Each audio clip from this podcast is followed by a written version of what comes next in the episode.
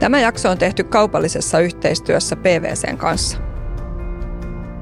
Terve taas Lähtiet podcastista. Hei, meille olisi tosi tärkeää, että klikkaat seuraa sillä alustalla, missä meitä katsot.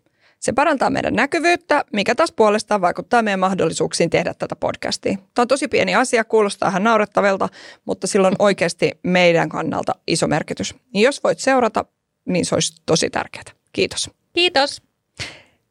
No niin, tittididi. Tässä ollaan niin kuin oikeasti sellaisten jaksojen ääressä, jota itse olen odottanut pitkään. Menestystehtaat. Tänään puhutaan siitä, että jotkut työpaikat näyttää CVssä paremmilta kuin toiset. Moi Ulla ja Minna. Meidän miettii, että meillä on viimeiset kolme jaksoa ollut, ainakin vain neljä jaksoa tällaisia, niin kuin, niitä muhiteltu vuosi tuolla jossain. Herkuteltu sille, näille. Niin meillä on pataruokien päivät nyt tälle syksyn tullen. Se on joo hyvä. Meillä ei koskaan ole punkkuu täällä studiossa, mutta tota, ehkä nyt parempi vois. niin, mutta nyt voisi olla. Aina on hyvä. Joo. No mutta mitä ajatuksia teille tulee menestystehtaasta? Niin, no siis paikka X johon kun sä meet ja teet jotain, niin sä tulottuut ulos sieltä entistä ehompana. Se on vähän, se on vähän semmoinen, siis tulee mieleen, että vähän kun sä kävisit niin kuin Oxfordin, Yalein tai Cambridgein, niin, niin tota, sulla on semmoinen leima siellä, että ikään kuin made, made by tai made in jossain. Siis tällainen niin kuin prestige-leima. Niin, siis joku mm, tämmöinen, mm. mutta myös vähän sellainen, että, että äh, mitä, mitä siellä tapahtuukaan sisällä, niin sitä kukaan ei tiedä, mutta kaikki tietää sen Mystistä paikan. hienoa. Niin, jo, kaikki, kaikki tietää sen paikan, jossa sä oot ollut töissä. Mm. Joo. Ja se, sen, se, mikä niistä tulee myös mieleen, että toki liittyy siihen niin kuin prestige-juttuun, että kaikki tietää, että ne on vaativia paikkoja – ja, ja kaikki tietää, että siellä tehdään hartiavoimin töitä ja semmoinen ehkä mielikuva, mikä niihin liittyy, on se, että kahdeksan tuntia päivässä ei riitä. Ja sitten toinen, me puhuttiin viime jaksossa ää, kansainvälisestä asiantuntijoista ja niiden työllisyysmahdollisuuksista Suomessa, niin nämä kaikki menestystehtaat, niin mun mielikuva niistä on, että ne on tosi kansainvälisiä. Mm. Ja niissä on ä, uraliikkuminen mahdollista niin kuin näiden eri ä, toimipisteiden välillä. Mm. Joo. Ja myös näiden yritysten välillä, koska kun sä olet ollut yhdessä, sä voit hyvin olla toisessa. Joo. Joo. Oltiinko me oikeassa? Te saadi, saadaanko me niinku, millaiset vastaukset me mun, mielestä oli, mun mielestä oli tosi hyviä vastauksia. Kertoo ehkä siitä, että vaikka niinku sana ei ole mitenkään, niinku, en tiedä löytyykö suomen kielen sanakirjasta, mutta konsepti on tuttu. Mm-hmm. Että on olemassa työpaikkoja, jotka tosiaan ikään kuin on siellä CVS vähän niin kuin just ylimääräinen korkeakoulututkinto. Mm. Ja tänään sukelletaankin just siihen, että miksi näin on, mikä jostain työpaikasta tekee tämmöisen menestytehtaan, miksi joku on tällainen. Mm. Ja sellaisen varmaan myöskin, että äh, meillähän on tässä, tässä jaksossa kumppanina PVC, joka on kansainvälinen konsulttiyritys. Kyllä. Äh, Mutta sitten tämmöisiä menestystehtaita on myös tietyt tämmöiset niin ei-konsultoivat yritykset, vaan siis niin kuin organisaatioyritykset, miksi sitä sanotaan, yritykset, joilla on joku tuote, jota he myy tai mm. palvelu, jota he myy. Mm. Joo, kyllä. Ja tästä, tästä myös puhutaan tänään, että on olemassa ö, tiettyjä tällaisia muitakin yrityksiä, tietenkin tyypillisesti just konsulttiyritykset. Meillähän on siis olemassa Big Four, eli mm. isot tilkkarifirmat, P, niin kuin, joista PVC nyt tässä mukana, vaikka PVClläkin on muutakin kuin tilintarkastustoimintaa. Mutta sitten on myös olemassa Big Three, jotka sitten taas on puolestaan nämä isot konsulttifirmat, mm. eli BCG, McKinsey ja sitten Bain. Ja itse tulen McKinseyin varmaan viittamaan tässä jaksossa monta kertaa lempinimellä Mäkkäri.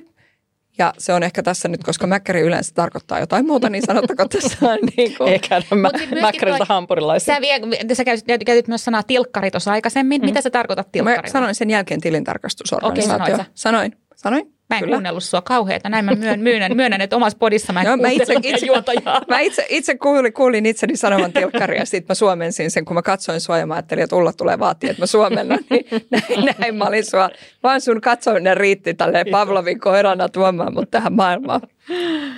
Okei. Okay. Hei, mutta meillä on tässä jaksossa kaksi asiantuntijaa. Tuolta PVCltä meillä on Timo-Pekka Uotila, joka on kauppatieteinen tohtori, jonka tavallaan omin, ominta alaa on suorituskyvyn johtaminen ja palkitseminen. Hän on tämän alan asiantuntija. Ja sitten sen lisäksi meillä on Inhantilta Tuuli Paasilehto, joka on senior headhunter.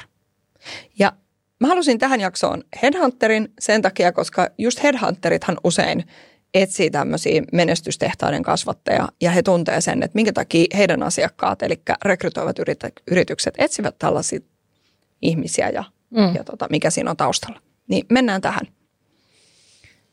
Kuunnellaan ensin Tuulin kommentti siitä, että miksi jotkut firmat on CVssä parempia kuin toiset.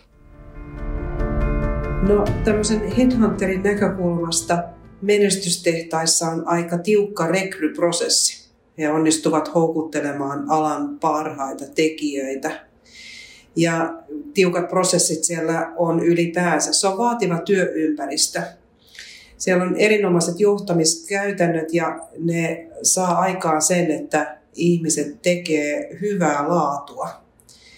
Asiakaspalvelu näissä hyvämaineisissa brändeissä on usein tunnettu. Nämä menestystehtaat onnistuvat myöskin sitouttamaan kunnianhimoisia ihmisiä edistämään omaa uransa siellä. Menestys palkitaan siellä edistymisellä talon sisällä uramielessä. Siellä on koulutusohjelmia ihmisille, mentorointiohjelmia. No mutta täl- tällaista sanoo Tuuli. Mitä, mitä teillä tulee tästä mieleen? Niin siis jostainhan niin. nämä on tämän maineensa myös saanut, että eihän, eihän näitä niinku tuulesta temmata.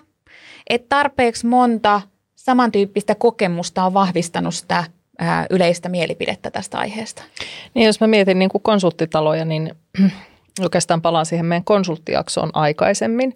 Että kyllähän näissä konsulttitaloissa, niin kuin tietysti näissä tilitarkastusfirmoissakin, niin sä olet tekemässä todella laajan yrityskentän kanssa, todella laajan problematiikkakentän kanssa. Että itse asiassa sä et tee vain niin kuin yhdestä näkökulmasta, vaan sä saat sen koko kirjon ja sä olet neuvonantaja roolissa vähän erilaisilla tulokulmilla ää, sinne asiakasyrityksiin päin. Niin se, se tietyllä tavalla, että, että näiltä organisaatioilta ollaan valmiita ostamaan asiantuntijapalveluita, hyvin niin kuin korkealaatuisia, vaikeisiin, problemaattiseen ympäristöön liittyviä asiantuntijapalveluita, niin kyllähän se niin kuin rakentuu jo siitä, että sä olet kompleksisten asioiden kanssa ja sulle ollaan valmiita maksamaan Aivan. siitä. Joo.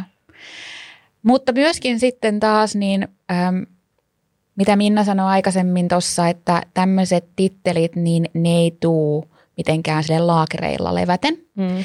Että se, millainen työtahti ja millainen, kun se puhutaan menestystehtaista, niin siellä tehtaan sisällä on myös sitä niin kuin prässiä ja erilaista painekattilaa ja näin edespäin. Ja ehkä jopa, että se on eräänlainen niin kuin kova koulu myös käydä läpi. Tämä on se, se niin kuin mielikuva sitten taas, mikä on ja hmm. sanoit itse, että ei niin kuin kahdeksan tunnin työpäivä riitä, niin ei välttämättä riitä niin kuin vielä niin kuin yksinumeroiset luvut myös työpäivässä tai niin kuin, ö, viisipäiväinen työviikkokaan sitten taas. Mm. Kyllä. Ja se, mikä näistä tulee mieleen ainakin kun omassa lähipiirissä, kun on ihmisiä tämmöisissä paikoissa ollut, niin on joko mennyt sinne nuorena suoraan koulun penkiltä ja se on ollut ikään kuin se korkeakoulun jatkosteppi jossa, jossa on sitten, sitten tietyllä tavalla niin kuin, otettu ne ensimmäiset kannukset tai sitten niin, että, että on vaan tehty päätös, että nyt tässä kohtaa uraa mä otan tämmöisen kahden, kolmen vuoden, vuoden stintin ja mä, mä teen pitkää päivää, mä muuta mahdollisesti vaikka ulkomaille ää, ja sieltä kautta niin kun haen taas, taas sen niin kuin seuraavan kiitoradan tai seuraavan no. paikan kiitoradan. Mennään, mennään tosi, tosi hyvä. Mennään seuraavaksi siihen, mitä Timo-Pekka sanoo siitä, että millaisille tyypeille nämä menestystehtaat sopii ei ole olemassa sellaista tiettyä sapluunaa, joka määrittää sen, että minkä tyyppistä henkilöä me etsitään. Me etsitään jatkuvasti osaajia, jotka tulee eri taustoista ja, ja jotka on niin eri ura, uravaiheissa. Ehkä jos sitten palaa vielä siihen, että minkä tyyppiset osaajat meillä viihtyy, niin kyllä varmaan se, että on semmoinen kyky oppia uutta ja haastaa itseään ja ehkä se kumuloituu tällaiseen kasvun asenteeseen, growth mindsettiin, ajatuksen siitä, että, että sä pystyt kehittämään sitä omaa osaamistaan ja, ja uskallat heittäytyä uusiin tilanteisiin, et pelkää epäonnistumista, vaan, vaan niin kun otat ne kenties tietynlaiset haasteet oppimiskokemuksina ja, ja, ja uskot siihen, että kun itsensä heittää haastaviin tilanteisiin, niin sitten samalla se kehittää sua asiantuntijana ja, ja vie sua tavallaan sillä asiantuntijapolulla eteenpäin.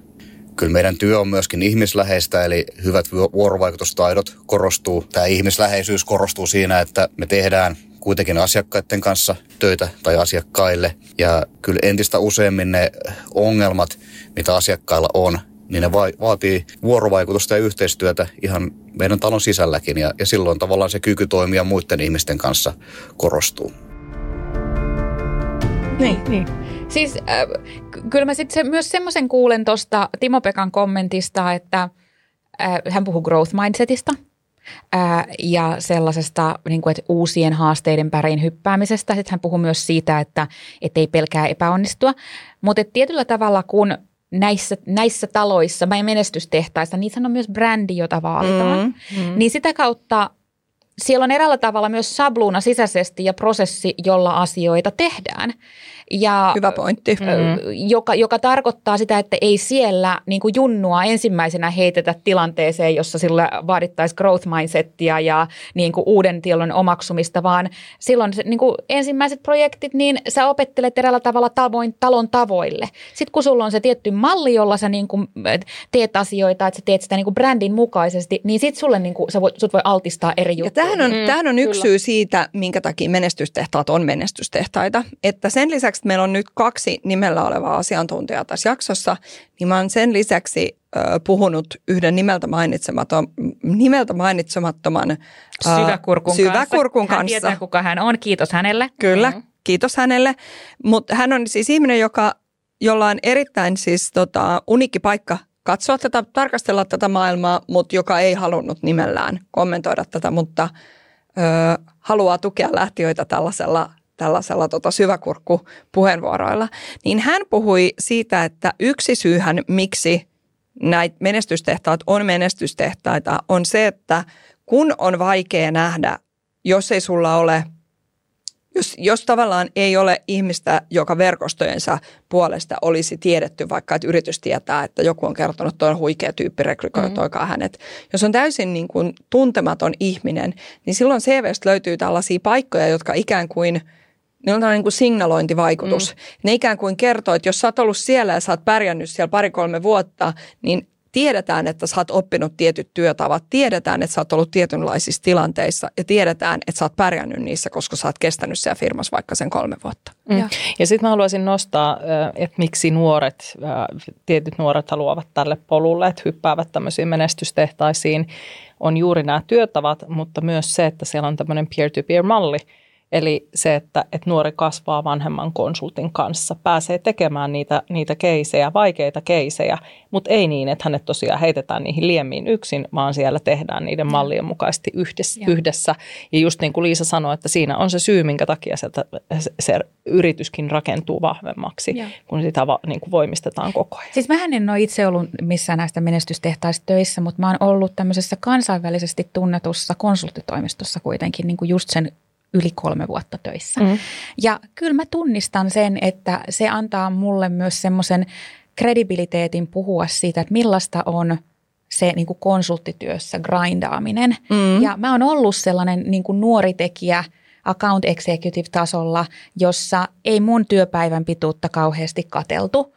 Ö, toki ystävällisesti jokaisesta, jokainen tunti kyllä korvattiin, mutta että mä olin myös siinä vaiheessa itse niin kuin heittäydyin siihen tekemiseen mukaan ja muistan, että mä niin kuin viikonloppuisin niin kuin menin töihin. En mä edes kysynyt, että pitääkö mun tulla tai saaks mm. mun tulla, mm. vaan että mä koin, että mä, jotta mä sain jonkun presentaation valmiiksi, niin mä halusin mennä sinne mm. ja näin edespäin. Että kyllähän se myös niin kuin se, se kulttuuri niin kuin ruokkii. ruokkii sitä äh, muissakin, tai niin kuin tämmöisissä niin kuin kansainvälisen tason konsulttiyrityksissä. Mm. Joo, mä oon itse ollut, kaipa se on niin kuin ollut jonkinnäköinen, ei, ei mikään big kolmetasoinen menestyskombo, mutta mä olin ensin tämmöisessä telekommunikaatioalan konsulttifirmassa, jossa mä oon käynyt siis ostamassa matkapuhelinverkkoja silloin, kun 3G-verkkoja myytiin, niin mun siis vaikka nykyään olen niin profiltani ihmistieteilijä, niin mullahan on taustalla tällainen Excel, Excel-kansantaloustieteilijä tota, kaapihahmo, Joo, ja tämä Excel-taloustieteilijä hahmo, niin mä, mun rooli niissä tiimeissä oli pyörittää hinnoitteluexceleitä, matkapuhelinverkkojen hinnoitteluexceleitä, jotka on, jotka on komplekseja, ja tehdä niin kuin vertailua, että kun matkapuhelin, matkapuhelin operaattori ostaa elinkaarensa aikana muutamia matkapuhelinverkkoja, niin on tällaisia konsultteja, jotka käy hoitaa ne neuvottelut sen takia, että he on niin erikoistunut tähän tällaisen kompleksin tuotteen ostoneuvotteluihin. Me oltiin tällainen firma ja mä oon siellä pyörinyt tavallaan niissä neuvotteluissa osallisena, mikä jälkeen mä oon siirtynyt Nokian strategiatiimiin. Ja tämä teki musta niin hetkellisesti sellaisen kombon, jossa ensin se mun tausta oli tosi haluttu. Ja sitten, koska Nokiasta yhtäkkiä tuli kirosana, niin sitten mä opettelin myös sellaisen puheenparren, jossa se Nokia vähän niin kuin ohitettiin tosi nopeasti. Ja nyt sitten on puhunut niin kuin muutamankin tahon kanssa, että Nokia on niin kuin nyt taas uudestaan niin kuin on taas semmoinen CV-merkintä, joka kannattaa puolestaan taas mainita. Että nämä on myös vähän niin kuin ajankohta spesifejä nämä jutut. Että jotkut jutut tavallaan niin kuin näyttää joskus hyvältä ja joskus huonolta. On. Ja sitten mm. näissä myös se, että jotta brändiä voidaan ylläpitää, niin onhan se brändin hoitotyökin sellainen, että vastuullisuus. Mä tiedän, että PVCllähän on esimerkiksi pitkään ollut vastuullisuusliiketoimintaa. Mm. Hyvä ystäväni on ollut siellä töissä ja näin edespäin. Mutta sitten on niitä yrityksiä, joissa ää, laajennetaan vähän liian moneen paikkaan. Me tiedetään, Liisa lupas mm. käyttää sanaa mäkkäri tässä, niin, ja niin kuin yhdessä podijaksossa vuosi sitten, niin Liisa meni semmoisen, että sen katse lasittu, ja se rupesi puhumaan McKinseyn maailmasta sen kirjan kautta, ja mitä kaikkea niin synkkää siellä on taustalla.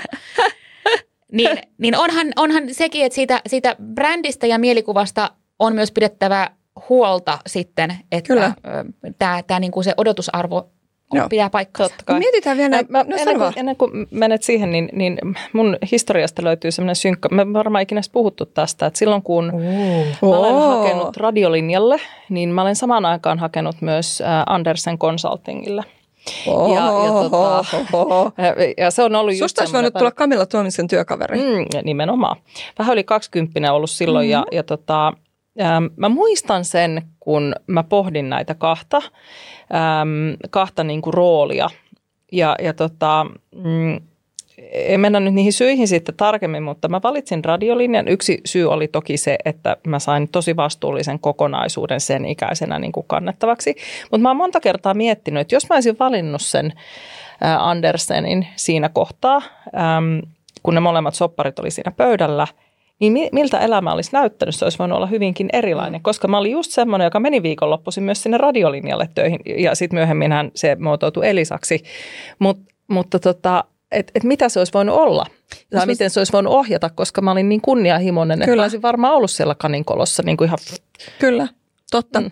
Ja nyt niin kuin tällainen, tällaisen niin kuin konsultointi tota, nörtin pieni Andersen Consulting historiahiipe, niin Andersen Consultinghan on siis se konsulttifirma, joka toimi myös Enronin tilintarkastajana ja joka sitten on muuttanut nimensä Accentureksi, mm. koska kärsi ja rypi siinä Enron skandaalissa niin totaalisesti, että vaikka se tilintarkastuspuoli oli eri kuin se konsultointipuoli, niin koko puljun nimi piti mm. muuttaa.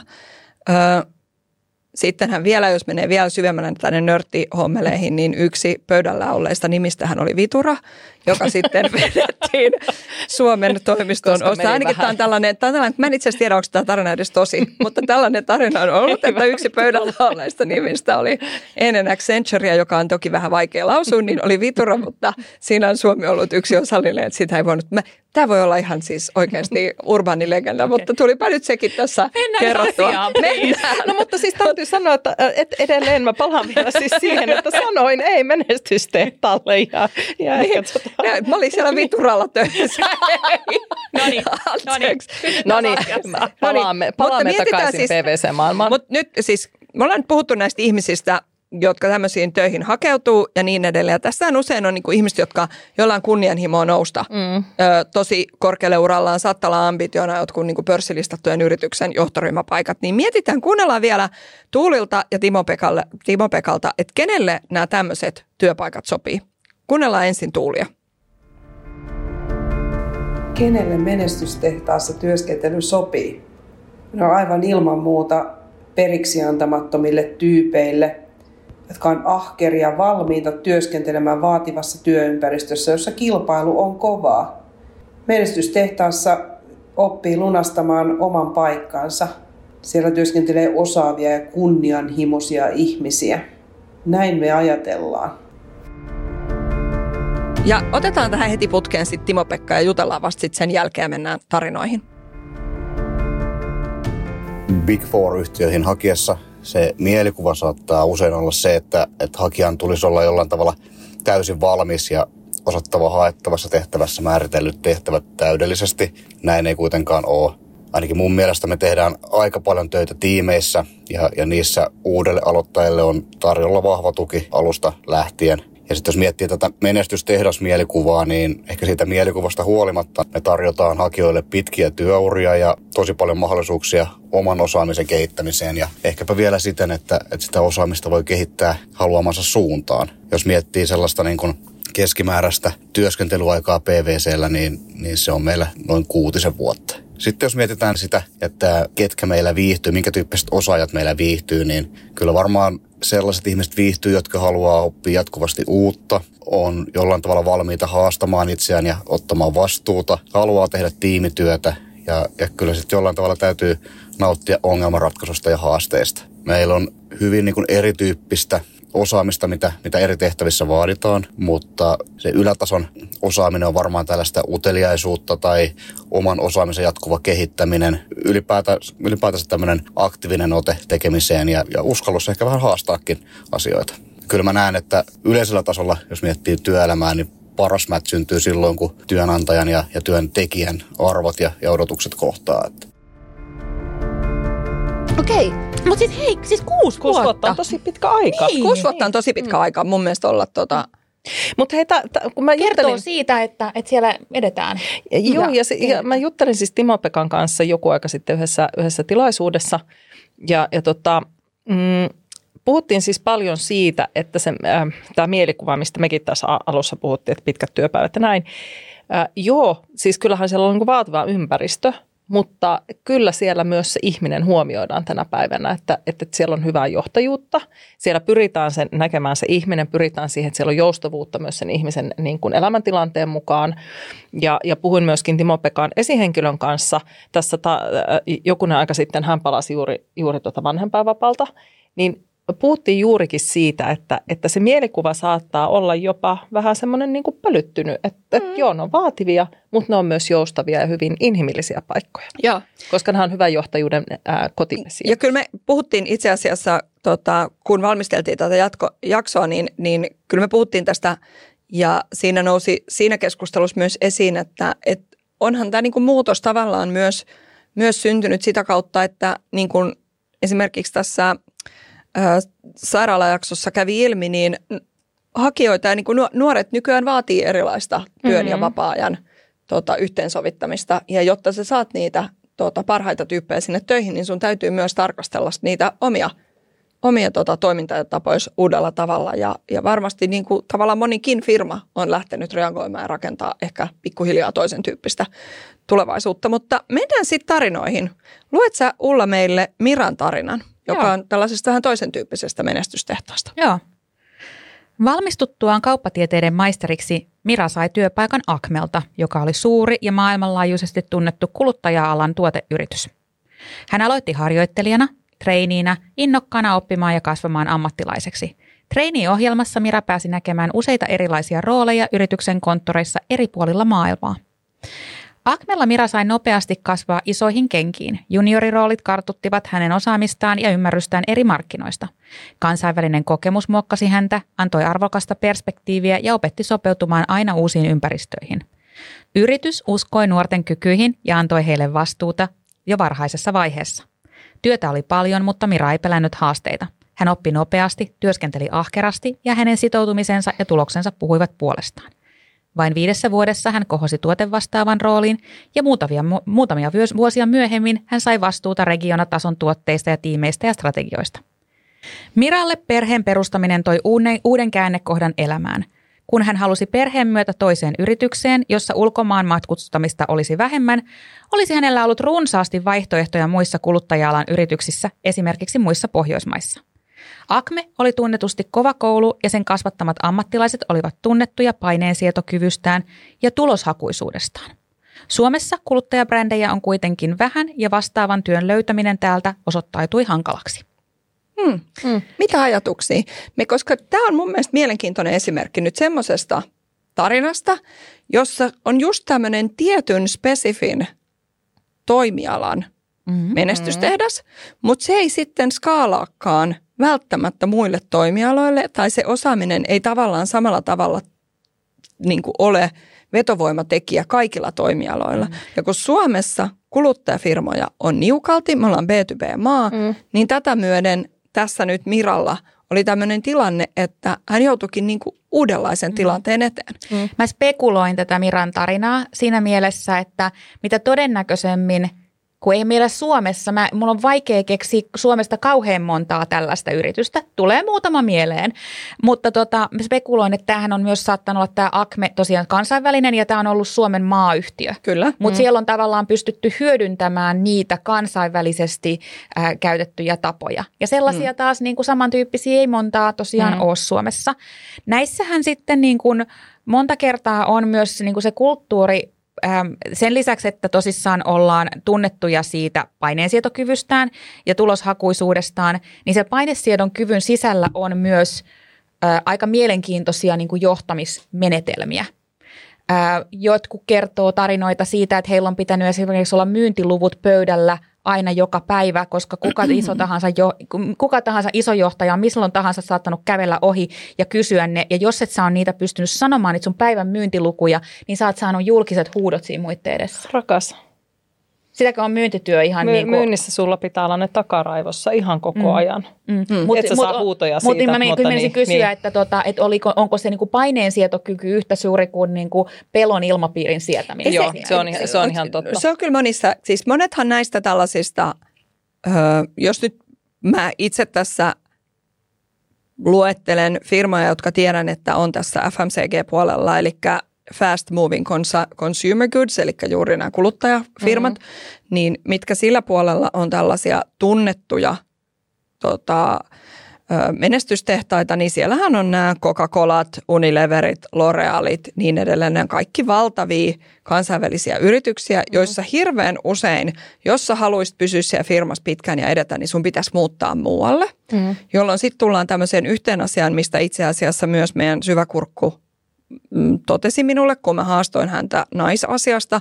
Hän sanoi, että ongelma on usein se, että naisen työn perässä ei muuteta. Et perhe ei muuta. Et perhe ei muuta. Mm. Et usein siihen niin menestystehtaaseen, että sä saat siitä ikään kuin pumpattua kaiken hyödyn ulos, niin siihen liittyy se, että sun pitäisi sen firman tavallaan mukana lähteä ulkomaille ja kasvattaa, osoittaa tavallaan, että sä pystyt kasvattaa markkinoita myös kansainvälisesti. Ja silloin se tarkoittaa, että sun perhe – valitsee elää sun uran mukana ja te lähdette kaikki sun työn perässä ulos. Ja hän sanoi, että hänen mielestä ongelma on se, että Suomessa miehet ei lähde vaimoinsa kanssa ulkomaille töihin. Ja tämä oli just se, mitä mä mietin, kun mä tätä, tätä luin, että, että tavallaan se perheen perustaminen myös pakotti siihen, pakotti tekemään valintoja. Jokainen meistä niin kuin äitinä tietää, että hmm. sellainen työ, missä se joudut matkustamaan paljon, että sulla on ihan pieni lapsi, niin kyllä sinne niin kuin toisen pitää josta joko tosi paljon tai sitten tosiaan, että sitten uudelleen hmm. lokalisoidutaan jonnekin ja se vaatii taas sitten siltä mieheltä paljon ja taas tullaan näihin meidän kulttuurisiin näkökulmiin sen osalta. Ja tässähän on näissä menestystehtaissa, joihin monet nuoret myös hakee töihin tietään, että ne on menestystehtaita,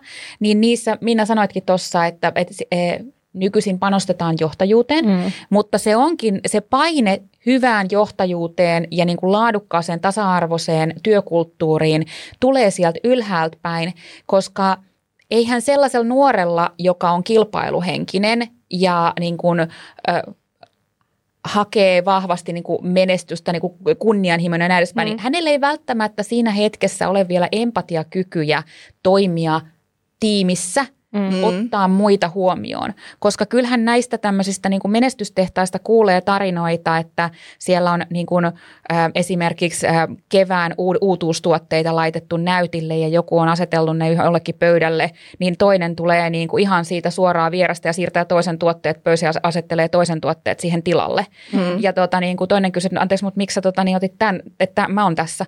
Niin, mutta kun tämä on paras paikka. Mm. Niin sitten siinä kun tavallaan siellä, niin kuin niissä hetkissä testataan niitä tota, ää, sitä, että miten sä pidät puolesi, miten sä myös niin kuin asetat rajasi ja näin edespäin. Että se, toihan ei kuulosta ihan hirveän niin kuin, kol, hyvältä kollegiaaliselta yhteisöltä. Mm, niin, se on totta. Joo, mutta noi, noi, noissa kuluttajatuotefirmoissa, niin kaipa niissä niin kuin tänä päivänä enemmän on semmoista just, että rakennetaan, rakennetaan yhdessä sen koko yrityksen, yrityksen tota menestystä toki niiden välillä, kun yksikkökatteet on tosi pieniä, niin kaikissa kuluttajatuotefirmoissa, niin meininkihän on aina tulosohjautuvampaa mm. kuin B2B-firmoissa. Mm. Et B2B-firmassa kaupat on tyypillisesti isompia, jolloin niissä kaupoissa usein on isommat katteet, ja ne kaup- se niinku tahti on enemmän sitä luottamusbisnestä ja sitä luottamuksen rakentamista. Kuluttajabisnes tyypillisesti on just niin kuin fast moving, eli tehdään nopeasti ja silloin se tekeminen on tosi semmoista tulosohjautuvaa. Ja ehkä just sen takia näillä kuluttajatuotefirmoilla on tietynlainen maine, koska siellä kyllä oppii tulosohjautuvaksi ja siihen, että se seuraat jatkuvasti niitä myyntiä, myyntiä ja katteita, koska sitten kun ne volyymit on isoja ja katteet on pieniä, niin jos mennään pieleen, niin myös tota, niin kuin menetykset on isoja mm. ja kulut on, että jos, jos sulla onkin pienikatteinen tuote ja sitten yhtäkkiä se jää jonnekin hyllyyn, niin se on nyt, ihan Nyt se on madon reijästä. Niin, mutta, Tuus takaisin, niin, mitä mutta, sä halusit sanoa niin, tuossa? Eli sä halusit sanoa sen, että nykyisin niissä puhalletaan enemmän yhteen hiileen. Mm. Näin. No vaikka jo, sen. Mutta nyt, nyt mä halusin vielä keskustella vähän. aiheesta. Mä, mä, mutta joo, rauhoitutaan taas. Mä, mä tun tähän Miran tarinaan. Jäin nimittäin miettimään tätä B2C ja B2B-maailmaa. Et kun tämähän on aika tyypillistäkin, että, että sä rakennat sitä sun uraa tämmöisen FMCGn ja, ää, niin kuin ympärillä, siis tämmöisissä kuluttajatuoteyrityksissä, ja voitko päästä sinne tosiaan niin kuin pitkällekin, mutta sitten jos sulla ei ole mahdollisuutta perheen takia lähteä sitä, sitä uraasi rakentamaan, niin sitten Suomi on kuitenkin enemmän B2B-maa. On. Ja erityisesti nyt vaikka sä olisit käynyt niin kuin sen kovan koulun, saanut siellä menestystä, niin voikin olla haaste hypätä siihen B2B-maailmaan. Että se vaatii sitten kyllä aika paljon niitä steppejä ja se verkoston rakentamista. Verkostot on vähän erilaisia, ää, niin kuin toimialakin on erilainen, eli sitten taas joutuu tekemään vähän niin kuin ylimääräisiä steppejä. Oliko meidän syväkurkku Oli. tähän? Meidän, meidän syväkurkku mainitsi itse asiassa, mä olin just tarttumassa tähän, mm. meidän syväkurkku mainitsi tästä just tästä, että äh, häntä, häntä tota, viihdytti tämä tarina. Mm. Ja hän mainitsi tästä, että tosi hyvä, että tämä on – Tämä on tällainen tunnettu juttu, että, että on yritetty näitä, että on otettu tämmöisestä kuluttajafirmasta B2B-firmaan mm. niin kuin kova, kova tekijä just esimerkiksi myynnin tai markkinoinnin saralla. Mm. Mutta kun ne myyntikeinot on, kun myydään luottamuksella isoja kaup- yksittäisiä kauppoja versus, että myydään ö, kovalla mainonnalla ja brändillä monia pieniä kauppoja, niin ne keinovalikoimat on hyvin erilaisia. Niin sitten jos ne kuluttaja-alan keinot ottaa suoraan sinne B2B-puolelle, niin sitten tulee usein hirveän kallis virhe, mm. koska B2B-puolella se pelkkä brändi ja se pelkkä maine ei myy. Totta kai niitäkin tarvitaan, mutta siellä aina niissä isoissa kaupoissa luottamus on siellä taustalla ja sitä rakennetaan erilaista. muulla kuin mainonnalla. Kyllä. Hei, mutta mennään tota, laajemmin sitten tähän menestystehdas-konseptiin. Timo-Pekka kertoo meille, että mitä hyötyä on siitä, että menee menestystehtaaseen töihin. Mitä hyötyjä? Se on, se on niin kuin mielenkiintoinen kysymys ja, ja ihan niin kuin hauska lähestymistapa. Ehkä mä itse ajattelen siten, että, että se niin kuin suurin hyöty on, ja mikä ainakin itse on ajanut, on se, että pääsee työskentelemään mielenkiintoisten ja, ja osaavien ihmisten kanssa – Eli, eli se, että sä pääset työskentelemään fiksujen ja, ja tota, mielenkiintoisten ja, ja ihan hyvien tyyppien kanssa, niin, niin se, se on kyllä niin kuin yksi semmoinen hyödyistä. Mutta sitten ehkä tavallaan jos miettii tätä jakson teemaa, niin ehkä menestystehdas mielikuvasta poiketen meillä työntekijällä on mahdollisuus rakentaa halutessaan pitkää ja kestävää työuraakin. Ää, meillä on mahdollisuuksia kehittää omaa osaamista jatkuvasti – me saadaan kollegoilta aika hyvää tukea. Mä niin näkisin, että mitään ei tarvitse tehdä yksin ja, ja kenenkään ei tarvitse osata kaikkea. Työtehtävät on monipuolisia. Mm, jossain määrin pääsee työtehtävistä riippuen saamaan kansainvälistä kokemusta myöskin. Ja sitten ehkä tämä, että, että on niin laaja asiakaskunta, on mahdollisuus työskennellä monen eri toimialan ja, ja, ja asiakkaiden kanssa. Ja se laajentaa sitten omaa asiantuntemusta ja, ja, ja, ja luo sitä kokemusta. Ja kyllä mä lähtisin siitä, että tämä hyödyn käsite on hirveän subjektiivinen ja, ja henkilökohtainen, eli, eli se pitäisi peilautua siihen, että mitä tavoittelee ja, ja jotta sen pystyisi nähdä, niin silloin pitäisi kyllä tietää ja tuntee itsensä ja, ja vähän ymmärtää, että mihin tässä omalla työ, työurallaan on pyrkimässä ja sitä kautta sitten miettiä, että no mitkä ne hyödyt sitten kenties täällä PVCllä työskentelystä tätä tavoitetta kohden tai t- tähän tavoitteeseen peilaten niin on. Ja varmaan justiin konsulttityö sopiikin öö, steppinä aika monen tyyppiseen jatkouraan. Mm. Et PVC varmaan siellä tilintarkastuspuolella, niin esimerkiksi CFO-uralle on tosi hyvä yksi steppi mm. matkalla. Joo, ja mä, mä jään niin sitten meillä miettiä, kun hän tuossa mainitsi sen, että on hyviä tyyppejä, osaavia ihmisiä. Sehän on niin kuin aidosti sellainen niin kuin iso asia, että sä tiedät, että siellä on se tietty mm. standardi. Mutta sitten myöskin se, että, että, että tämä, mistä me puhuttiin aikaisemmin, että siellä on ne tietyt toimintatavat – se on niin kuin aika iso asia, että sä saat niitä työkaluja ja välineitä, koska todellakaan kaikissa organisaatioissa ei niitä ole. Ja sitten vielä se, mitä hän mainitsi tuossa, on myöskin se, että sulla on mahdollisuus rakentaa uraa. Siellä on valtavasti sitä niin kuin kasvupolkumahdollisuutta. Eli jo kuusi vuotta kuulosti pitkältä, mutta sehän voi olla vielä pidempikin aika, jos sä vaan haluat sen, mm. sen urasi sinne Kyllä. Et onhan, niin, koska onhan siellä sitten niin kuin partnerimallilla niin ihmisiä, jotka on tullut sinne ihan ensimmäiseen työpaikkaansa ja niin kuin, äh, kivunnut portaita, tavallaan niitä äh, uraportaita pitkin aina sinne niin kuin omistamaan osan siitä Kyllä. Niin kuin yrityksestä. Kyllä. Ja ehkä just sen takia nämä usein onkin niin kuin hyviä niitä uran alkupään työpaikkoja, koska näissä konsulttiyrityksissä on tyypillisesti todella hyvät ne, ne sisäänotto-ohjelmat ja se koulutus siihen työhön. Mm. Et se on ehkä semmoinen, mistä moni muukin yritys voisi ottaa opiksi. Samoin nämä perehdyttäminen. Kans, perehdyttäminen. Ja. Samoin nämä isot ja. kansainväliset, kansainväliset tota, ö, talot, niin niissä usein nämä treeni- ja perehdyttämisohjelmat on ihan, ihan niin kuin huikealla tasolla sen nuoren ihmisen niin kuin tavallaan työhön tulon kannalta. Oppii tosi nopeasti tiettyjä työtapoja, joihin ilman perehdyttämistä voisi mennä vuosia. Joo. Mutta tota, Tuuli Paasilehto kommentoi sit sitä, että mikä on vaikutus henkilön uraan.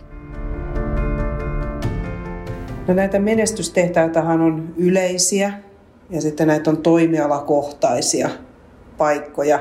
Ja yhteistä niille on se, että ne herättää huomiota CVssä. Headhunter tunnistaa tiettyjä nimiä sieltä ehdokkaan CVstä ja tekee sitten johtopäätöksiä, että minkälainen tämä henkilö on ehkä osaamiseltaan tai toimintatavoiltaan, kun hän siellä työskentelee. Menestystehtaalla ei ole kyllä paljonkaan vaikutusta uraasi, jos et siitä missään kerro että olet ollut siellä töissä. Eli kyllä se, se ei itsessään riitä, että olet siellä omiesi joukossa, vaan kyllä sinun täytyy heittäytyä löydettäväksi. Helpoin tie on tietysti LinkedIn, se on sähköinen CV kaikille nähtävissä, mutta niin normaali verkostoituminen, esiintyminen seminaareissa, sisältöjen kirjoittaminen, artikkelit, eri toimialan yhteisöissä vaikuttaminen, tämä näyttää sen, että kuka sinä olet. Ja sitten rupeaa itse asiassa jäämään se menestystehdas vähän jo taka-alalle. Menestystehtaan vaikutus uraan, niin on nähnyt myöskin sellaisia tilanteita, että henkilöllä on kansainvälinen iso brändi työnantajana CVssä ja ura suurkaupungissa. Ja sitten hän hakee paluuta Suomen työmarkkinoille – joitain yrityksiä Suomessa ja heidän rekrytoivia esihenkilöitä voi jopa pelottaa tämmöinen kansainvälinen iso brändi CVssä. Ollaanko me riittävän hyviä tolle, joka on jo tuommoisessa paikassa ollut töissä? Mennään seuraavaan tarinaan. Luet, lukisitko Minna Turon tarinan? Turo opiskeli aikoinaan Aalto-yliopiston tuotantotalouden laitoksella. Valmistumisensa jälkeen Turo aloitti uransa yhdessä maailman arvostetuimmissa konsulttiyrityksissä yhdessä pikkolmesta.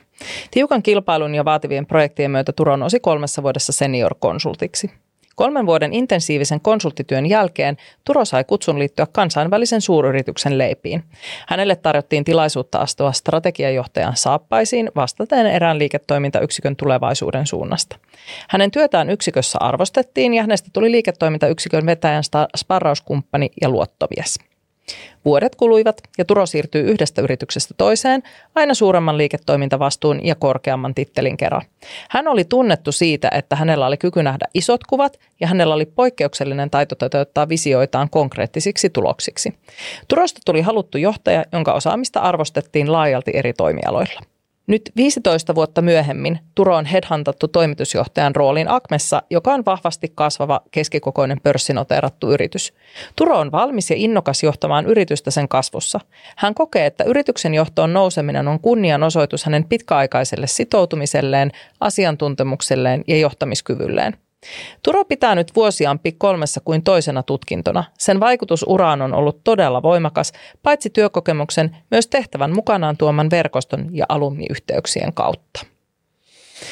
No, ja täytyy heti sanoa tähän, niin kuin, että ne verkostot on ihan äärimmäisen iso asia. Eli se, mistä puhuttiin tuossa alussa, että tämmöisessä konsulttiyrityksessä tai tilkkariyrityksessä, eli PIK 3 tai PIK 4 yrityksessä työskentely, niin kun sä oot palvelemassa – todella isoja organisaatioita, arvostettuja organisaatioita ja myöskin tietenkin pienempiä keskikokoisia mm. yrityksiä, niin se verkostohan on ihan valtava. On, ja näissähän tyypillisesti on just nämä alumnitoiminnat tosi mm. vahvoja, että nämä alumniverkostot näissä menestystehtaissa on usein tärkeä osa melkein jopa vähän niin kuin sitä, että millä niitä ihmisiä houkutellaan sinne töihin, mm. että sä pääset mukaan siihen – alumniverkostoon. Just näin. Mm. Ja sitten jos miettii, että nämä on kuitenkin moni näistä yrityksistä on saanut y- alkunsa Yhdysvalloista, niin sitten taas tämmöinen niin alumnitoimintahan on siellä aktiivista myös ihan niin kuin yliopistoissakin, niin että sieltähän se on niin kuin onnistuttu kopioimaan vaan tosi ää, Hyvä tehokkaasti. Mm. Hyvä pointti. No mutta nyt mulla ainakin herää kysymys, että kun näistä, jos nyt kuuntelee tätä Turonkin tarinaa, että jos täällä on tällainen vaikutus ihmisen työuraan, niin, niin millaista tämä duuni nyt sitten on? Että onko tämä niinku semmoinen...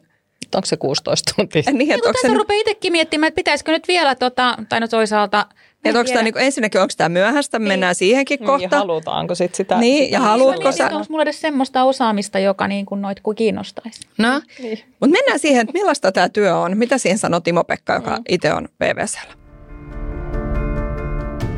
Mä ehkä itse ajattelen siten, että ei ole vain yhtä ja oikeaa tapaa luoda työuraa ja jokainen oikeastaan luo sen oman polkunsa oman työuransa aikana. Mutta sitten jos miettii, että minkä tyyppisiä työuria PVC mahdollistaa, niin kyllä mä jotenkin ajattelen siten, että PVC mahdollistaa tosi monenlaisia urapolkuja ja, ja niitä on mahdollista rakentaa omien mielenkiinnon kohteiden mukaan. Se vaan edellyttää sitä, että on, on itse aktiivinen ja, ja tuo niitä mielenkiinnon kohteita esiin.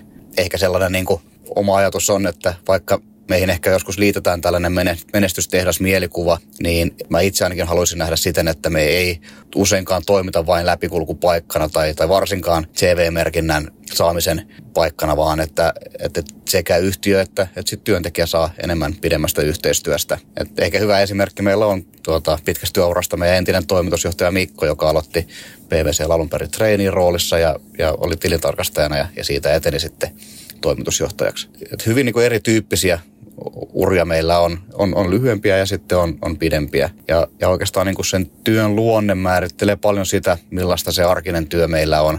Monen PVC-läisen työtä määrittää asiakastyö, joka tuo työhön vaihtelevuutta. Se on palkitsevaa ja, ja sitten samalla se voi olla myös välillä hektistä. Mutta sitten toisaalta taas niin kun hektis, hektisyyden vastapainona tämä työ tarjoaa aika paljon joustoa.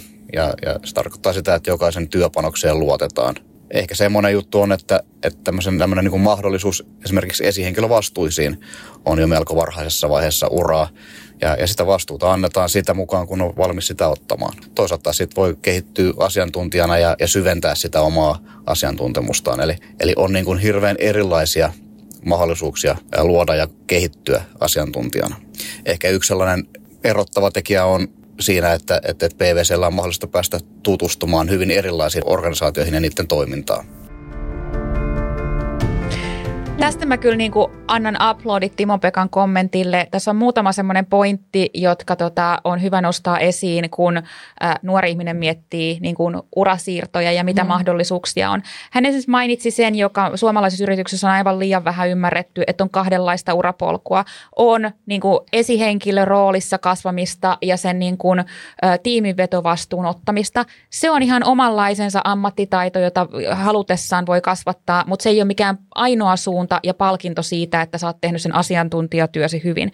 Mutta sitten Timo-Pekka mainitsee tässä myös sen, että on tämä, että voi kasvaa asiantuntijana, Kyllä. syvä asiantuntijana. Mm. Ja näissä tota, niin, niin kuin PVCn kaltaisissa yrityksissä, niin se asiantuntijana, syväosaajana kasvaminen, se on mahdollista ja paljon paremmin mahdollista kuin monissa tavallisissa myös suomalaisissa yrityksissä. Et jos, on, jos on tällainen syväosaaja, asiantuntija ja haluaa sitä työtä tehdä, Kyllä. niin näähän tarjoaa siihen aivan mahtavan paikan, tämän tyyppiset yritykset, missä sä voit vaihtaa sitä kontekstia, vaihtaa asiakasta, oppia to, niin kuin uuden näköisiä, koska yhden asiakkaan sisällä tai yhden yrityksen sisällä tällaisia kehityshankkeita, jossa sä vaikka pääset käyttämään tosi laajasti sun asiantuntijaosaamista, ei välttämättä ole hirveän usein, mm. mutta konsulttina sä voit aina vaihtaa uudelle asiakkaalle ja sä pääset uuden tällaisen mielenkiintoisen probleeman eteen. Ja tämä on sen tyyppiselle ihmiselle ihan ihanne työpaikka. Ja rakentamaan ihan superosaamista, mikä on haluttua. Ja se toinen mm. pointti oli se, että hän sanoi, että hyvin niin kuin varhaisessa vaiheessa, jos haluaa ottaa esihenkilövastuuta, niin sitä tarjotaan.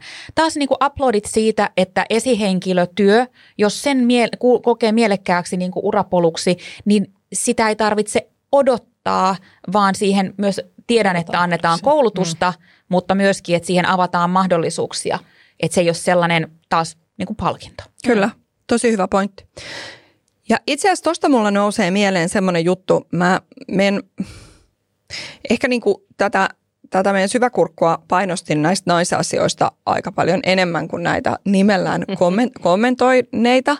Ja haluaisin nostaa sen tähän. Mä itse kysyin häneltä, että minkä takia sitten, että jos me nyt nähdään, että mä jotenkin itse ajattelin sillä tavalla, että, että nämä menestystehtaat niin tunnistetaan sellaisina paikkoina, että myöhemmin kun etsitään toimitusjohtajia, hallituks, hallituksen jäseniä tai johtoryhmän jäseniä, niin hirveän usein katsotaan, että, että olisi hyvä, että näillä ihmisillä olisi taustaa jostain tämmöisestä menestystehtaasta. Tämä on yksi niistä kriteeristöistä, jotka auttaa mm. ikään kuin nousemaan sinne.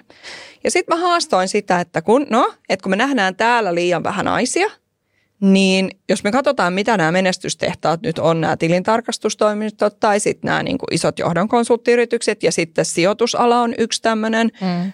alue ja niin edelleen, niin nämä ylipäänsä on aika tällaisia miesvaltaisia yrityksiä. Niin sitten mä tästä niin kuin haastoin ja sain itse asiassa aika hyvän kommentin, että tavallaan, mm, mutta että se toimitusjohtajuus ja niin edelleen, ne on liiketoimintavastuita.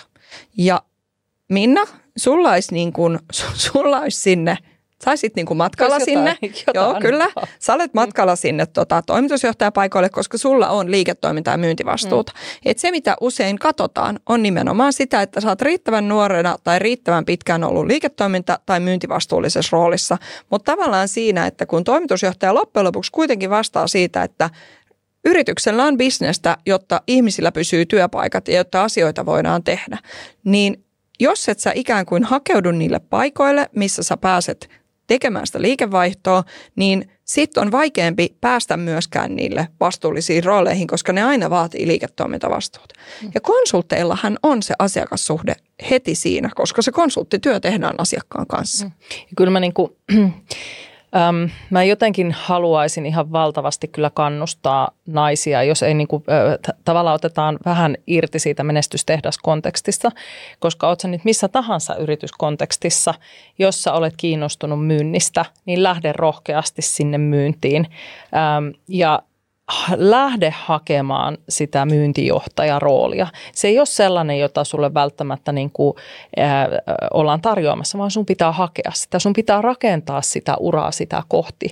Mutta myyntijohtajanaisia on aivan liian vähän ja siellä on aivan briljanttia osaamista. Niin. Ja eikö se ole näin, että ei tarvitse kopioida muiden tapaa myydä ei. ja tehdä sitä työtä, vaan niin kuin tunnistaa se, että, että mulla on palo tohon ja löytää se oma tapa – Kyllä. Ja mä, mä itse asiassa eilen kävin tosi mielenkiintoista. Pikkasen menen sivuun, mutta tässä on naisnäkökulman ja myyntijohtajan näkökulma. Niin äh, mä kävin semmoisen keskustelun erään henkilön kanssa, jota mä oon sparrannut nimenomaan tällaisesta niin kuin inhimillisestä myynnin johtamisesta. Ja hän sanoi jännästi, että, että kun hän on siitä inhimillisestä myynnin johtamisesta puhunut ja ylipäätään inhimillisestä johtamisesta, niin häntä niin kuin naisena ajatellaan, että hän on vähän liian lepsu. Ja mä sanoin, että ei, että sit sun pitää asettaa vaan niitä niin kuin rajoja ja tuoda esille sitä omaa näkökulmaa, koska hän ei lepsuile. Mutta se oli siis tämmöinen uskomus ja mielikuva tästä tekemisestä. Mutta tämän kautta ehkä haluan sanoa sitä, että ei myyntijohtaja naisen tarvitse olla sellainen niin kuin kova ja käskyttävä. Ihan samalla tavalla siellä mennään inhimillisen johtamisen ja kannustamisen ja tämän tyyppistä asioiden kautta. Mutta tullaan tavallaan siihen, niin kuin, että sä voit rakentaa sitä omaa menestystäsi sillä, että sä tartut niihin haasteisiin. Joko sä suunnittelet uraasi siellä menestystehdastyyppisessä organisaatiossa, tai sitten sä lähdet ihan aidosti hakemaan niitä niin kuin myyntivastuullisia, tulosvastuullisia paikkoja suhteellisen myös kompleksisissa ympäristöissä. Mm. Ja sitä kautta sulle sit, ja taas sun pitää rakentaa myöskin kohti sitä liiketoimintajohtajuutta, sitä roolia. Mutta taas naisille ei tarvitse olla valmis. Sinnehän mennään oppimaan ja opettelemaan. Ei ole sellaista paikkaa, missä olisi Joo, valmis. Tämä oli tämä toive nimenomaan niin kuin nuorena, mm. että nuorena menisi, jotta Kyllä. ehtii opetella. Just ja tästä niin kuin, niin. mä, pikku data, datapointti tähän väliin ja sitten please jatka Ulla. Mutta mä tein tällaisen pienen mm. tutkimuksen mm. Pohjoismaista, että miten meillä on Pohjoismaissa naistoimitusjohtajia. Niin Suomi, Islanti, Tanska – niin 4-5 prosenttia pörssilistattujen yritysten toimitusjohtajista on naisia. Mm. Ihan niin kuin tosi tosi vähän. Mutta sitten Ruotsissa 12 prosenttia ja Norjassa vähän vajaa 20 prosenttia. Mm. Niin nyt kyllä itse ajattelin seuraavaksi syväsukeltaa siihen, että mitä siellä tapahtuu. Mutta Ulla olit sanomassa. Niin, siis mä olin tässä vaan kysymässä, että on käynyt ilmi, että mitä on sanonut yhdelle tota, menestystehtaalle ei. Ja mä itse asiassa muistelen tota, niin, niin 21 kevättä ja tota, mä muistan kansolleni kahden runner-upin joukossa tulossa ja vetäytyneeni tämmöisestä menestystehdastyöpaikasta. Ja tota, nyt sitten niinku, voisitko sä kertoa, onks niinku, onko mitään, mikä korvaa tämän menestystehtaan No, mä just, mä, mä, me ollaan tulossa tähän, mutta mä haluan vielä puuttua tähän naisten näkökulmaan, koska mä oon sitten taas tavallaan omalla urallani, niin tota, mä oon omalla urallani käynyt tätä keskustelua tosi paljon. Ehkä sen takia, koska mä oon ollut aika lähellä semmoisia semmoisia naiskollegoita, jotka olisi tavallaan ol, voinut noist, nousta näille paikoille. Ja mä olen nähnyt, että johonkin se matka on tyssännyt. Ja, ja mua niin kuin jotenkin kiinnostaa tosi paljon se, että mikä se on se, se mikä, mikä siinä tyssää.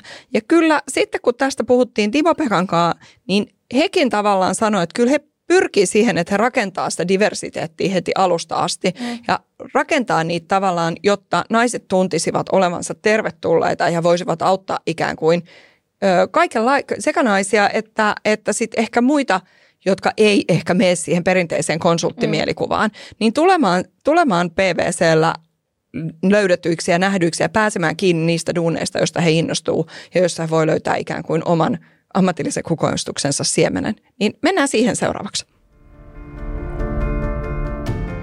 Työyhteisö jossa erilaiset osaajat viihtyy, rakentuu hyvinkin pitkälti siitä, miten me kohdataan toisiamme arjessa ja, ja, ja miten me osoitetaan arvostusta erilaisia näkökulmia kohtaan ja ehkä se myöskin, että miten me varmistetaan, että jokaisen ääni pääsee kuuluville. Toki se edellyttää sitä, että yrityksellä on jonkinlaisia rakenteita ja meillä toki on niin kuin yrityksen johdossa otettu kantaa tähän diversity-asiaan, mutta, mutta sen lisäksi ehkä semmoinen näkyvämpi on meidän työntekijöistä, meidän vapaaehtoisista koostuva inclusion team, ja, ja sen alla toimivat neljä erilaista tämmöistä verkostoa. Nämä verkostot mahdollistaa sen, että tämä tekeminen ei jää pelkästään johdon äh, harteille, vaan että tämä on alhaalta ylöspäin suuntautuvaa aktiivista tekemistä.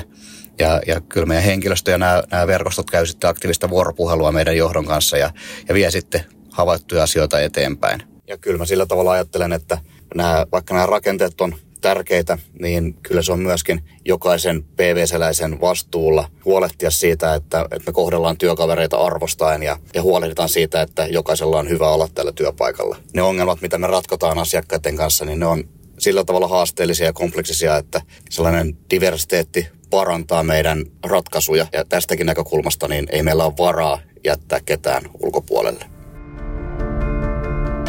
Mä ehkä silleen puskin meidän syväkurkun tämän tämän diversiteettikysymyksen kanssa pitkälle, että hän lopulta sanoi mulle sanottakoon tässä vaiheessa, että me tunnetaan toisemme ihan hyvin, että ei nyt ihan ketä tahansa ihmisiä tuota, pu, puskata niin pitkälle, mutta hän lopulta sanoi mulle, että, että kyllä se on Liisa sillä tavalla, että, että ne duunit, duunit tota, joista sit puhutaan silloin, kun puhutaan pörssilistattujen yrityksen johtoryhmäpaikoista. Kyllä ne duunit on niin vaativia ja niihin halutaan sillä tavalla paras osaaja, että ei ketään enää siinä vaiheessa kiinnosta, että, että tavallaan oot sä nainen vai mies ja, ja minkä maalainen sä oot ja, ja mitään muutakaan.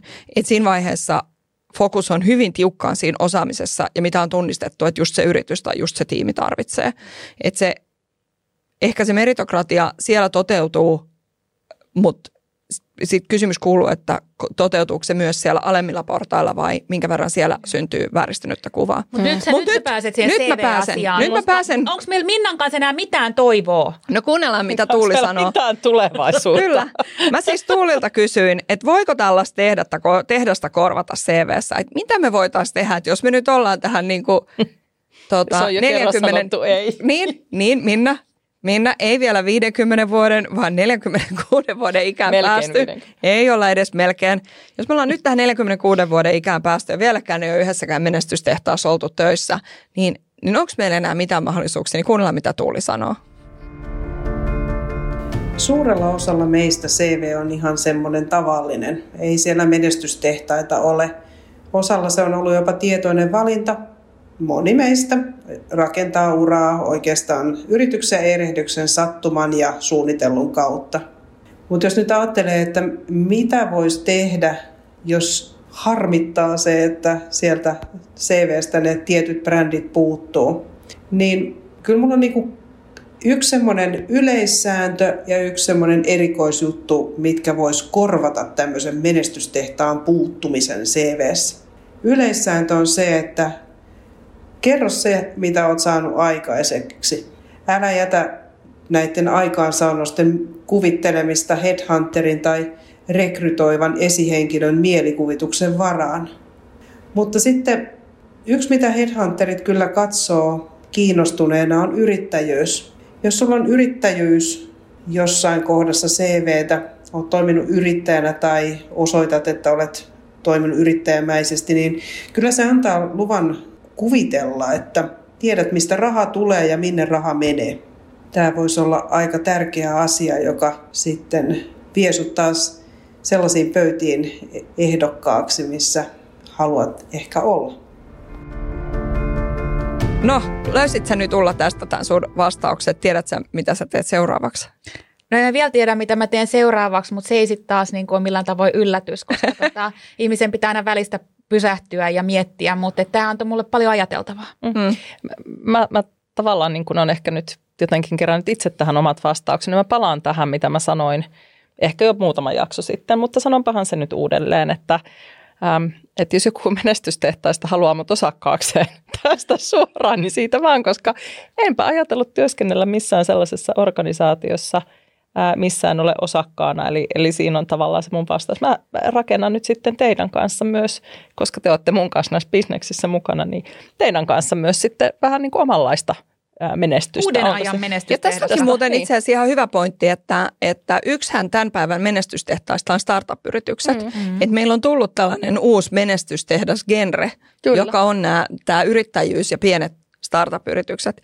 Mutta mäpäs kysyin Tuulilta, että mitkä muut firmat on semmoisia, joita headhunterit katsoo CVistä, niin jos sä mietit, että sua kiinnostaa menestystehdas, niin nyt te kynä paperi valmiiksi. Nyt tulee listaa siitä, että minne kannattaa niitä omia tota, työsiirtoja ruveta miettimään.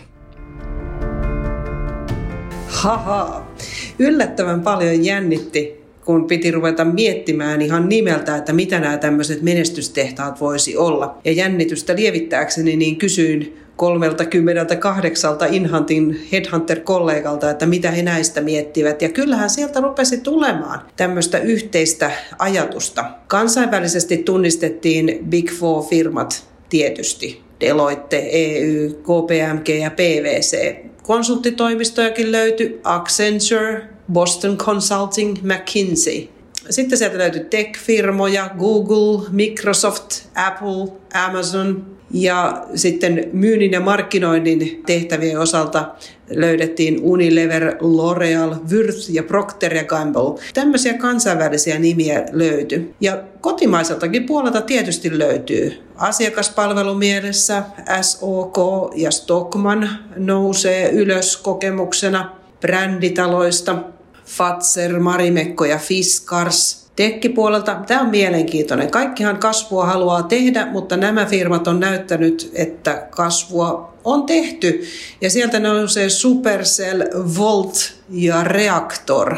Myynnin ja markkinoinnin puolesta sitten Trainers House. Ja nimi, joka nousee aina ykkösenä esille, kun ajatellaan menestystehtaita, on McDonald's kun semmoinen näkyy kesätyökokemuksena, niin sen ihmiset mielellään mainitsee ja se kyllä ihan mielenkiinnolla aina katsotaan. Se antaa osoituksen, niin kuin nämä kaikki brändit, mitä tässä mainitsin, niin ne osoittaa, että joku seula on läpästy ja jotain olet tehnyt oikein, jos olet siellä pysynyt niin kauan, että CV-ssä kehtaat firman mainita. No, Ulla ja Minna, oliko näistä teille jotain yllätyksiä näissä firmoissa vai oliko nämä sellaisia, että no totta kai? No onhan ne nyt aika totta kai. No. Ja mm. mähän tuossa aikaisemmin jo sanoin siellä FMCG, että monesti on sillä, että se on kansainvälisen firman niin kuin Suomen konttori, mutta on niitä Suomessakin muutamia, niin kyllähän, kyllä ne. tunnistaa. Mm. Eli nämä oli nyt sitten viimeiset vinkit kunnianhimoisille kuulijoille kaikissa ikäryhmissä, että vielä ei ole myöhäistä. Monet, monet itse asiassa, monet firmat on yhä enemmän, myös konsulttifirmat, palkkaa ei ainoastaan suoraan koulusta. Itse asiassa Timo-Pekka itse on tehnyt kauppatieteiden tohtorin tota, tutkijan uran ensin ja nyt sitten siirtynyt, sanoksen pari vuotta sitten PVClle. Mm. Että, että ei ne ole pelkästään vastavalmistuneille, vaan kyllä ne on myös muille nämä menestystehtaat. Mm. Mutta muistetaan, että kunnianhimo ei tarkoita samaa kuin, niin kuin tavallaan cutthroat ja se, että kyynärpää taktiikalla eteenpäin. Vaan ei, me tullaan taas näihin Ulla mm. näihin meidän kilpailumielikuvien, että onko se sabotaasi vai mitä se on. Mm. Et kunnianhimokin voi olla siis ihan vaan sitä, että haluaa tehdä töitä, haluaa pysyä tota, ö, uteliaana, haluaa penkoa ja on sillä tavalla kunnianhimoinen, että vaatii ehkä semmoista työtä, joka joka niin kuin jaksaa pitää sen mielenkiinnon, mielenkiinnon joka vaatii sitä kes, niin kuin paljon tekemistä vielä tässäkin vaiheessa. Joo, ja mä haluaisin tähän ehkä nostaa sen, että mitä on niin kuin tulevaisuuden menestystehtaat ja menestystekijät, niin kyllähän se on tiimityötä.